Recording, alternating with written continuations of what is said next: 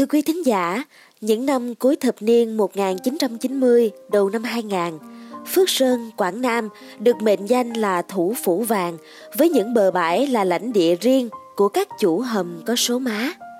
Ngày đó, dòng người lũ lượt đổ về tìm giấc mơ đổi đời ở miền đất hứa, bên những hầm lò sâu hung hút, sặc mùi cyanua, hóa chất và chết chóc. Những giấc mơ vàng vụt tắt, có người bỏ xác vùi thây, có kẻ ôm bệnh tật hay biệt xứ mà đi. Trong số phát sóng Đào vàng, máu và nước mắt chuyên mục Đất và Người lần này, mời quý thính giả cùng lắng nghe câu chuyện của những phận người đã lũ lượt đổ về thủ phủ vàng này và họ đã sống như thế nào tại nơi mảnh đất này sau cơn sốt vàng qua đi quý vị nhé. Thưa quý vị, sau cơn lốc vàng, cũng có những phu vàng ở lại với mảnh đất Phước Sơn, an cư lập nghiệp.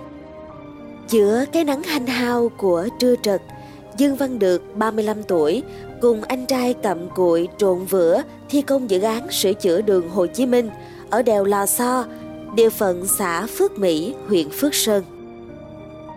Gầy, đen nhẽm, nụ cười tích mắt luôn thường trực – Ít nghĩ chàng thanh niên quê gốc Lạng Sơn ấy đã từng ăn núi ngủ rừng, làm phu vàng khắp các hầm lò ở Phước Sơn hơn 20 năm về trước. Ngày đó Phước Sơn nổi tiếng với những tin đồn người người trúng vàng như một bàn tay vô hình kéo dòng người ngoài Bắc vào thánh địa này. Nhà nghèo Đông Anh Em năm 2004 tròn 16 tuổi, Dương Văn Được cùng đám bạn bỏ học theo dòng người lũ lượt ngược núi tìm đến Phước Sơn, nuôi mộng đổi đời ở những bãi vàng. Triền miên những tháng ngày, được cùng đám bạn bán sức ở những hầm lò, bờ bãi, những lãnh địa riêng của các chủ hầm khét tiếng, biệt lập giữa bạc ngàn núi rừng. Anh kể mình ở lâu nhất là bãi gió xã Phước Đức, đào đất đá đục lấy quặng từ những hầm sâu hung hút Chừng dăm búa là xanh mặt, rung tay, lồng ngực như bị bóp nghẹt vì thiếu oxy. Lao động khổ cực, hàng ngày phải cày cực lực cho chủ bãi từ sáng sớm đến tận tối mịt. Số phận phu vàng mong manh lắm. Có người bỏ mạng vì ốm đau, ngạt khí, sập hầm, sạt lở núi. Được kể lại rằng ớn nhất là chui vào hầm, những miệng hầm nhỏ, sâu hút, ở trong hầm mà cứ sợ sập hầm, vừa làm vừa run. Nhất là những ngày mưa gió bão bùng, ngủ ở trại cứ nơm nớp vì sợ sạt lở đất núi. Ngày đó ở bãi vàng, việc tranh giành lãnh địa diễn ra như cơm bữa. Tụi nói chém nhau như chém chuối, kinh khủng lắm. Ngày công làm quần quật, cực khổ, bán sức nặng nhọc, nhưng tiền lương chủ bãi trả thì rẻ mạt. Mỗi tháng chủ trả cho được vài trăm ngàn đồng, nhưng trả kiểu nhỏ giọt hoặc dây sang tháng khác để phu vàng không bỏ bãi mà đi.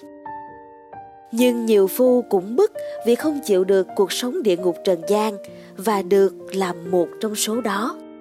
Được kể rằng thấy càng ở đó càng nguy hiểm quá. Mình còn trẻ, vợ con chưa có. Lấy lý do bố mẹ ở quê đau, mình xin chủ bãi về. Chủ chỉ cho đủ tiền đi xe đò, chặn lại 3 tháng lương không trả không có tiền, mình lang thang trên thị trấn. Thoát khỏi bãi, nếu về quê thì cũng sống cảnh nghèo khó, nên anh quyết ở bám trụ lại Phước Sơn, lập nghiệp.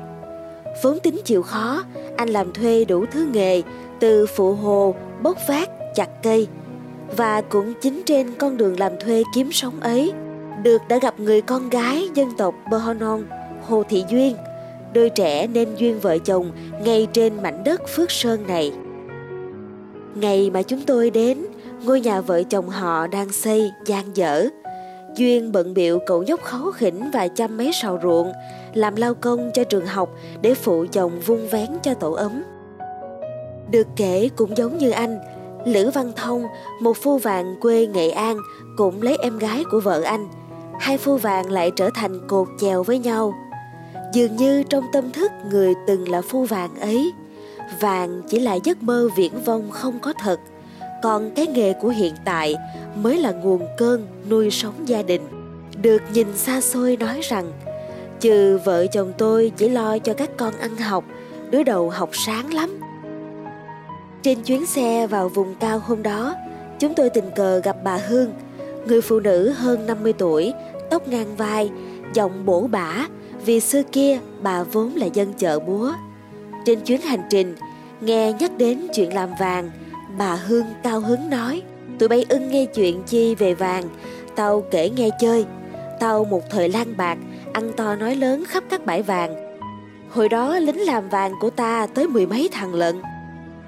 Quê gốc Đà Nẵng, từ năm 1988, nghỉ học, cô gái 18 tuổi lấy vàng của cha mẹ làm vốn buôn bán ở chợ đầu mối tại Đà Nẵng. Nhưng không mát tay dân buôn, chỉ sau dăm chuyến, Hương lỗ nặng. Chịu trận la mắng của cha mẹ, vài tháng sau, Hương đón xe đò lên thị trấn Khâm Đức tìm miền đất hứa. Bà Hương nhớ lại, ta xin ở nhờ nhà người thân trên đi, rồi sau đó lăn lộn buôn bán rau, cá thịt ở chợ kiếm sống qua ngày. Hồi đó trên này thời làm vàng thịnh lắm, buôn bán cũng vì thế mà ăn theo, buôn một lời hai. Bó rau chở từ dưới xuôi lên đây, nát như bấy nhưng bán tiền lời gấp đôi giá vốn, luôn cháy hàng. Rồi bà có chồng, một chàng trai làm nghề lái xe. Những chuyến xe hai vợ chồng chở gạo, thực phẩm, hàng hóa bán cho các bãi vàng ở xã vùng cao Phước Thành, nơi mệnh danh là thủ phủ vàng của Phước Sơn ngày ấy. Thấy dân làm vàng trúng, vợ chồng bà cũng ham, nhảy vô làm. Họ nghĩ buôn bán, lấy vốn đầu tư hẳn vào bãi vàng với giấc mộng sẽ đổi đời nhanh chóng. Họ được một đại ca đỡ đầu, chỉ bãi cho đánh Quân lính làm vàng dưới trướng bà cũng gần 20 người, chiến hết bãi này qua hầm nọ. Ngày đó ta ở bãi vàng suốt, y như nữ tướng bãi vàng, thét ra lửa, bọn nó sợ lắm. Tuy nhiên, bao nhiêu tiền vợ chồng bà đổ vào hầm lò mà làm đâu bể đó, tiền đổ xuống đất mà trất quất hết. Giọng bà Hương chán ngán nói, tụi bay biết nuôi mấy chục quân, riêng khoản lương, ăn uống mỗi tháng cả trăm triệu đồng, vàng không thấy, chứ vàng mất vì ôm nợ đóng tiền là có. Tưởng đã sập tiệm, phá sản, nhưng trận cuối bà Hương trúng quả. Mừng quá ta mang bán trả hết nợ nần. Lương cho nhân công, giật sập hầm, giải nghệ, rời hẳn bãi từ đó. Qua thời quá khứ lắm thăng trầm ấy, giờ đây bà Hương đã lên chức ngoại, Hai vợ chồng bà làm đủ thứ nghề ở đất khâm đức này và nuôi ba người con học đại học đều giỏi giang. Đứa con đầu ra trường đã lấy chồng dưới phố. Đó mới là tài sản lớn nhất mà hai vợ chồng ta có được sau những năm tháng nuôi giấc mộng vàng.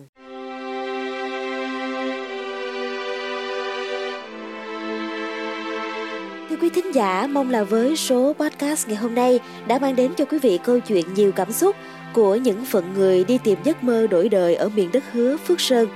Số podcast sáng ngày mai trong kỳ phát sóng Đào Vàng, Máu và Nước mắt lần này, chúng tôi sẽ mang đến cho quý vị thính giả câu chuyện về thị trấn Giang Hồ, một thời khâm đức của thủ phủ vàng Phước Sơn. Xin mời quý thính giả cùng đón nghe. Còn bây giờ, xin chào tạm biệt và hẹn gặp lại.